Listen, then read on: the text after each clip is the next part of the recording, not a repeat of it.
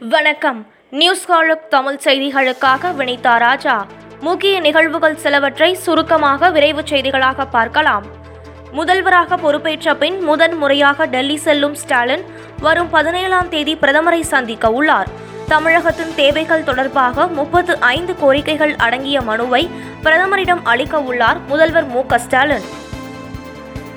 Israel நாட்டின் யவ்னே நகரில் நடந்த அகழாய்வின் போது கழிவுநீர் தொட்டியிலிருந்து ஆயிரம் ஆண்டுகள் பழமையான கோழி முட்டை உடையாமல் கண்டெடுக்கப்பட்டுள்ளது.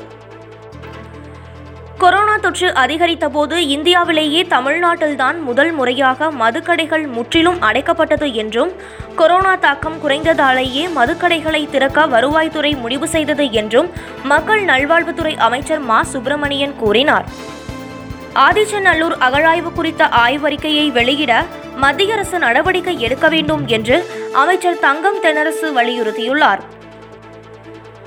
உச்சநீதிமன்ற தீர்ப்பின்படி மாதந்தோறும் உரிய அளவில் காவிரியில் தண்ணீர் திறப்பதை உறுதி செய்ய வேண்டும் என்று ஒன்றிய நீர்வளத்துறை அமைச்சர் கஜேந்திர சிங் ஷேகாவிற்கு முதலமைச்சர் மு ஸ்டாலின் கடிதம் எழுதியுள்ளார். ஜிடிபி சிதைந்து வருகிறது வேலைவாய்ப்பின்மை அதிகரிக்கிறது எரிபொருள் விலை விண்ணை முட்டுகிறது இன்னும் எத்தனை வழிகளில் நாட்டை பாஜக கொள்ளையடிக்கப் போகிறது என்று காங்கிரஸ் எம்பி ராகுல் காந்தி சாடியுள்ளார். காவிரி டெல்டா பாசனத்துக்காக மேட்டூர் அணையில் இருந்து இன்று தண்ணீர் திறந்து வைத்தார் முதலமைச்சர் மு ஸ்டாலின்.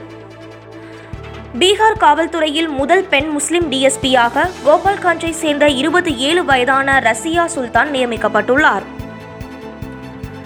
ஜூலை ஒன்றாம் தேதி முதல் அங்கீகாரம் பெற்ற ஓட்டுநர் பயிற்சி பள்ளியில் பயிற்சிக்கான சான்றிதழ் பெற்றால் ஓட்டுநர் உரிமம் பெற விண்ணப்பிக்கலாம் என்றும் ஆர்டிஓ அலுவலகங்களில் தனியாக ஓட்டுநர் சோதனையில் பங்கேற்க தேவையில்லை என ஒன்றிய சாலை போக்குவரத்து அமைச்சகம் அறிவித்துள்ளது.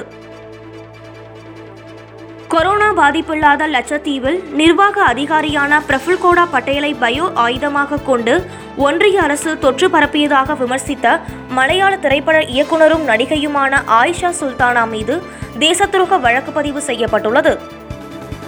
ஒன்றிய நிதியமைச்சர் நிர்மலா சீதாராமன் தலைமையில் நாற்பத்தி நான்காவது ஜிஎஸ்டி கவுன்சில் கூட்டம் இன்று கூடுகிறது.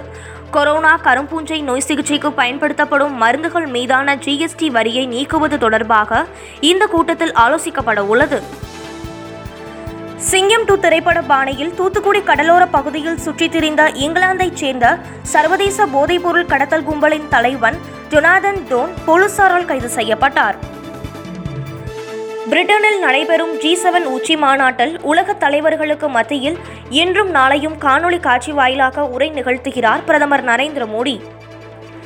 திருச்சியில் கடை உரிமையாளரை மிரட்டிய விவகாரத்தில் கைதான யூடியூபர் சாட்டை துரைமுருகன் மீது குழந்தைகள் புகைப்படங்களை தவறாக பயன்படுத்தியது உள்ளிட்ட புகாரில் மேலும் நான்கு பிரிவுகளின் கீழ் வழக்கு பதிந்து போலீசார் நடவடிக்கை எடுத்துள்ளனர்.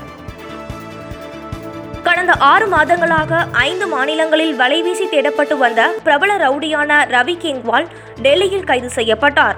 ரவிக்கு குழந்தை பிறந்துள்ளதாக ரகசிய தகவல் கிடைத்ததை அடுத்து மருத்துவமனை மூலம் இருப்பிடத்தை சுற்றி வளைத்த போலீசார்.